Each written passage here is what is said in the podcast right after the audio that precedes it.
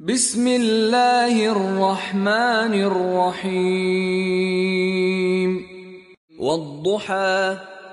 به نام خداوند بخشنده بخشایشگر قسم به روز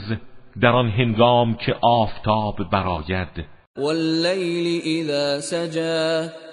و سوگند به شب در آن هنگام که آرام گیرد ما ودعك ربك وما قلى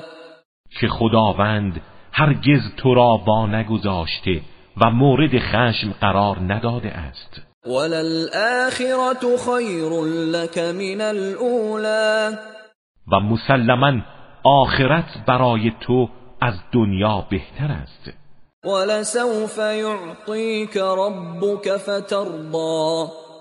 و به زودی پروردگارت آنقدر به تو عطا خواهد کرد که خشنود شوی ألم يجدك يتيما فآوى آیا او تو را یتیم نیافت و پناه داد ووجدك ضالا فهدى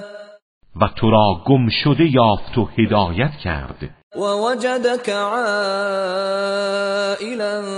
فأغنى و تو را فقیر یافت و بینیاز نمود فأما اليتيم فلا تقهر حال که چنین است یتیم را تحقیر مکن وأما السائل فلا تنهر و سؤال کننده را از خود مران وأما بنعمة ربك فحدث